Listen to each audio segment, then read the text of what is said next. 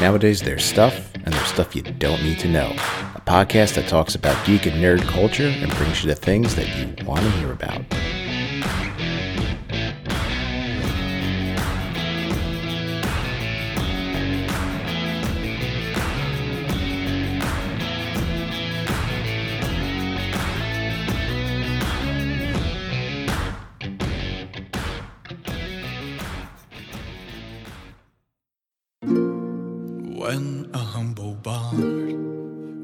To ride along with Geralt of Rivia, along came this song.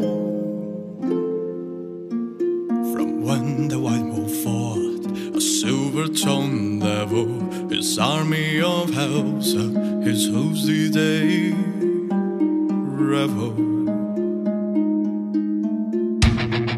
They came after me with mass of all deceit, broke down my loot and they kicked in my teeth.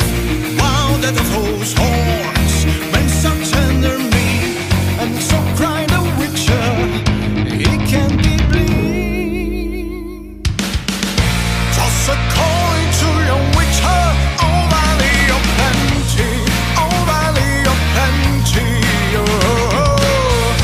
Toss a coin to your Witcher, oh valley of plenty.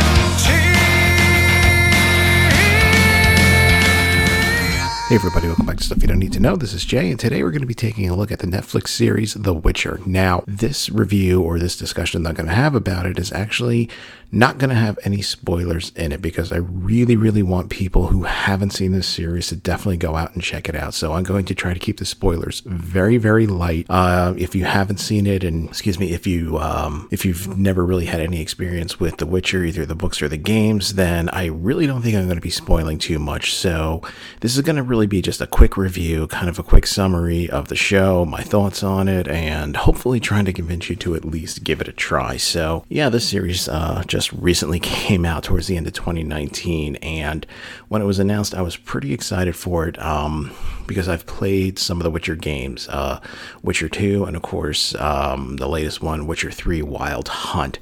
I don't have any experience with the books at all. Actually, after watching the first season, I've gone out and I've gotten the first book in the series, and I'm going to be reading it just because I think what I really enjoy about the show, the games, just really the whole Witcherverse, if you will, is the lore. I'm a big fan of things like Game of Thrones, Lord of the Rings, which have a lot of lore in it, and The Witcher also has a lot of lore in it. So I guess kind of in the plus column, that would be the first thing I would say, is that if you really like those sort of things, if you like Game of Thrones, if you like Lord of the Rings, the movies and all that, and the books, I think you would really, enjoy The Witcher, just because it has a lot of deep lore, just like those series do. So really, that's what I'm going to do with this review here is, I'm just going to try to really give an overview and just kind of talk about my thoughts and feelings about it. There's a lot of positives to it, but there are some negatives to it. And again, if you didn't hear it up front, I'm definitely going to keep the spoilers very, very light. So The Witcher, basically, who is The Witcher? Well, Henry Cavill plays Geralt of Rivia, who is the Witcher. Now, the thing is if you've never played the games, if you hadn't read the books, you probably have no idea what a Witcher is, but the series does a really, good job of kind of starting to go into the lore of the Witcher. Basically, you can see that they are a monster hunter, based on his interactions with other people and even the things he says himself, that he is, a mutated man, basically. He was created, he was not born a Witcher, he was made into a Witcher, and by the end of the season, you start to kind of see the process that he went through, or you learn a little bit about the process that he went through to become a Witcher, and that's really all I'm going to say about that. But basically, that's what he is. He's a monster hunter. I'm a monster hunter for hire. I think Henry Cavill does a great job. If you've played the games at all, they give a really good characterization of Geralt, who basically, I guess through the process of becoming a Witcher, they pretty much lose really all emotions. So, you know, he doesn't really have any kind of feelings of regret, remorse, fear, anything like that. And Henry Cavill does a really, really good job of kind of characterizing that. If you've played the games at all, you see that Geralt is very, I don't want to say soft-spoken. He's a man of few words. He picks and chooses his words very, very carefully. And he kind of like has a signature sort of like, like when he talks with people, like if people talk with him and he doesn't really want to answer, or he doesn't really feel he needs to answer, he kind of gives like a kind of a thing here, and Henry Cavill captures it very, very well. One of the other things I want to say is in this series is, you know, it's a TV show. You know, this is not a movie. Excuse me, it's a TV show. But I think that a lot of these series, you know, on the streaming services and on cable TV, you know, like HBO and things like that, especially if you watch the later seasons of Game of Thrones, they definitely throw a lot of money into these things. So the CGI is incredible, especially when we see the monsters that he hunts. The swordplay, I think the swordplay and the fight scenes and even like the epic battles between armies is absolutely amazing. You know, Henry Cavill, when he is either battling a monsters or, you know, other armed men, I mean, it's just absolutely incredible what he does. I mean, it really kind of gives a feel almost of the video game. And I think one of the things I really, really liked about this show is, like I said, I'm coming to it as a fan of the video games, having not read the books. And I think one of the things I actually appreciated is I didn't feel lost in it, having played the video games, but I didn't feel like this was a series or a movie or a show sort of like directly taken from a video game, not like when they would take like a Tomb Raider or, you know, I hate to say it, like a Street Fighter or a Mortal Kombat and make those into movies. There's so much lore in the games, and I'm going to assume there's a lot more lore in the books, that you have a lot of great content here. And I think it really, really comes out here. So there's a lot of characters here, but there's three main characters. So Geralt of Rivia, you know, who is the Witcher, is one of the main characters. The next one is Cirilla, also known as Ciri, who was a princess of the kingdom of Sintra. She figures heavily in this show. And again, try not to give away spoilers here, but, you know, she does have a connection with Geralt and the other character that I am going to be talking about in a minute. So, you know, she is, like I said, she is a princess. Due to things that happen in the show, she actually ends up being on the run. She's actually she is told to find Geralt. You know, Geralt is sort of like her destiny. He'll take care of her. He'll protect her. And about halfway through the season, there's 8 episodes. So yeah, actually around episode 4, you kind of learn more about that connection that Geralt and Ciri have. And while she doesn't know it, all she knows is that's very, very important that she does find Geralt. You know, the actress that plays her, you know, because Ciri is a young girl, I was actually I don't want to say I was kind of confused by her characterization, because in the games, especially in she factors heavily in The Witcher 3, you know, Ciri is younger, but her characterization is a little bit different, just because I think her relationship is much more established with Geralt and the other character that I'm going to mention in a minute here. From what I've heard from other people who have kind of gone through the series of books and short stories, Ciri kind of goes from this younger version that we see here in season 1. She goes on, you know, obviously she grows, she gets older. So, you know, and I kind of agree with this, and I've heard other people say this, you know, throughout all 8 episodes of season 1, we kind of follow 3 stories. We follow Geralt, we follow Ciri, and we follow the third person, who is known as Yennefer, who is a mage, and I'm going to talk about her in a minute. We follow their 3 stories. I'm going to tell you right now that I think out of the 3 of them, Yennefer the mage, again, who I'll talk about in a minute here, probably has the best story, the most compelling story. And quite honestly, I feel since she gets a lot of the screen time all throughout the series, while the series is called The Witcher, it very easily could have been called Yennefer the Mage, because her story is probably the best story, and that's not taking anything away from the other 2, but her story is the best story. And let's just talk about her now. So Yennefer is a mage. She comes from very, very humble beginnings. She's actually sold to the Academy, which is sort of, you know, obviously by the name sounds, it's a place where she eventually learns magic. She goes through a transformation. She kind of, you know, she tries to discover who she is and what she really, really wants in life. And at first she thinks it's one thing, but she really realizes that the thing that she was going after, which was really just kind of power and influence, it's not really what she wants. And her paths cross with Geralt, and, you know, at the very, very end, of the season, of course, it's got to end on a cliffhanger. We see that she also has a tie with Ciri as well. And like I said, having played the games and having heard kind of reviews of the books, and like I said, I'm going to be starting the book soon, I kind of understand that connection. But, you know, if you're coming into this fresh, you know nothing about it, you're going to be kind of like, I think it's good. You know, you're going to be at the end when you're sort of like, whoa, wait a minute, there's a connection actually between all three characters. How is this possible? I mean, I think it's great. It's a great setup for, you know, what's coming in the next seasons. I know they greenlighted season 2. I hope they're going to definitely greenlight more.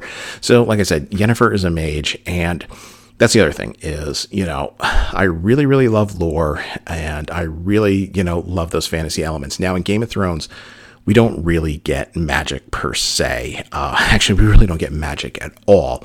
Lord of the Rings, there is magic there, but it's not really the kind that you would really think of or have seen in other films. So the type of magic that Yennefer and all the other mages do is a little bit more closely to what you would kind of associate with a wizard or a mage or a witch or something like that. You can see that she's extremely, extremely powerful. You can see that she's a very, very complex character. She does have run-ins with Geralt. She is, you know, ends up being closely tied to Geralt. And like I said, we find out towards the very, very end, she does have a tie to Ciri as well. Like I said, I think her story is probably the most compelling story out of the three. Geralt's story is, you know, his story, his quest is very, very good. I just think that we didn't get to see a whole lot of it, which was absolutely fine. I don't mind that at all. I will say, though, that when they do get to Ciri's story, it kind of drags a little bit. And I think, you know, from the way that I interpret it, having kind of seen her characterization in the games, and clearly the Ciri that we're seeing here in season 1 is not the one that I'm used to from the games. I kind of see this as almost sort of like the origin of Ciri, kind of like, you know, from playing the games, you know, we know about Geralt, we know about Yennefer, we know about some of the other mages, we know about the minstrel Jaskier, who in the games is actually called Daffodil or Dandelion. I think it's either Dandelion or Daffodil, I forget. We kind of know who they are, and when we see them, we're like, oh yeah, hey. But when Ciri kind of came on, I was like, this is not really the Ciri I know, but I guess this is kind of her origin, having not read the books. But having said that, I mean, I kind of feel that her story was kind of the weakest, but still, it's a good story overall. Now, here's kind of the negative things. If you're looking to kind of jump in running, I mean, when the show begins, the first episode kind of starts off with a bang, which is great because it really draws you in. You're like, wow, action, this is great. Okay, we're going to kind of learn about Geralt and him being a Witcher. Then the story kind of hits. And like I said, it's a tale of these three main characters and kind of their interactions. But the thing is, it's kind of told, it's a very complex way of telling the story because, and you don't really pick up on this until maybe the third or fourth episode, that when we kind of see their individual stories, especially with Yennefer's story takes place over a pretty good chunk of time, from her origin all the way up until kind of like what we see at the end of the season, which I would kind of say is like when all the characters do kind of come together, and that's kind of like ground zero, let's just say, or, you know, like 0.0. Her story kind of starts way before that, and parts of it that we see take place closer to kind of like this ground zero. It takes place further away. Same with Geralt. Ciri is kind of closer towards like that kind of focal point or that ground zero point. So when you're watching it, especially early on the first 3 or 4 episodes, it's a little tough to understand what's going on because, like I said, it's very, very complex storytelling. You know, it's kind of coming from different time periods and you don't really pick up on that, like I said, until maybe about the third or fourth episode. So if you are going to watch this series, it does start off a little slow, It does start off a little slow. So you really have to hang in there until episode 4. By the time episode 4 is done, if you really don't like it, you could stop, but give it 4 episodes. I kind of did that. The first episode I enjoyed, the second and third, I was a little sort of like, wait, what's going on here again? And when the fourth episode hit, it kind of explains a lot. It kind of ties up some loose ends and you're like, okay, I know where they're coming from now. Let's go forward.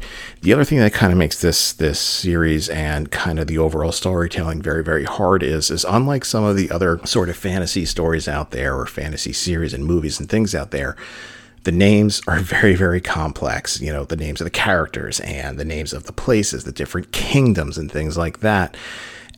Even like names of creatures and whatnot, it can get very, very, very complex because they are very hard to pronounce. A lot of kingdoms and a lot of people, their names sound very, very similar. This series, The Witcher, was actually written by a Polish author, you know, so it was originally written in Poland. So a lot of these names kind of do have a very strong Eastern European sound to them. So a lot of characters' names and a lot of kingdom names sound very, very similar. So the other thing with this series is, and I found this also too with Game of Thrones, especially in the beginning when I was really kind of learning the politics of Game of Thrones, I had to pay 100% attention to it. Same thing here with The Witcher. You have to really pay close attention. And like I said, from episode 1 to episode 3, you might get lost a little bit. That's okay. Episode 4 ties up a lot of things. It explains a lot of things. You still might be a little confused afterwards, but trust me, by the time episode 8 hits, you are going to know what's going on and what's happening. So I definitely feel that this is a series that you should give you should definitely give it a chance, especially, you know, if you love Lord of the Rings, if you love Game of Thrones, I really do think you'll enjoy The Witcher. I think the costumes are great. I think the fight scenes are great. You know, the locations where they filmed these, it's incredible. It's a beautiful show, and I really can't wait for season 2 to come. Guys, thanks a lot. Thanks for hanging in there. Do me a favor. Head on over to Instagram. Stuff You Don't Need to Know is there. I post pictures, pictures, polls, things like that about the content that I talk about. This is Jay, and I'll talk to you guys later. But to be the man, you got to beat the man. And I'm saying, woo, right here in Nashville, Tennessee, pal, I'm the man.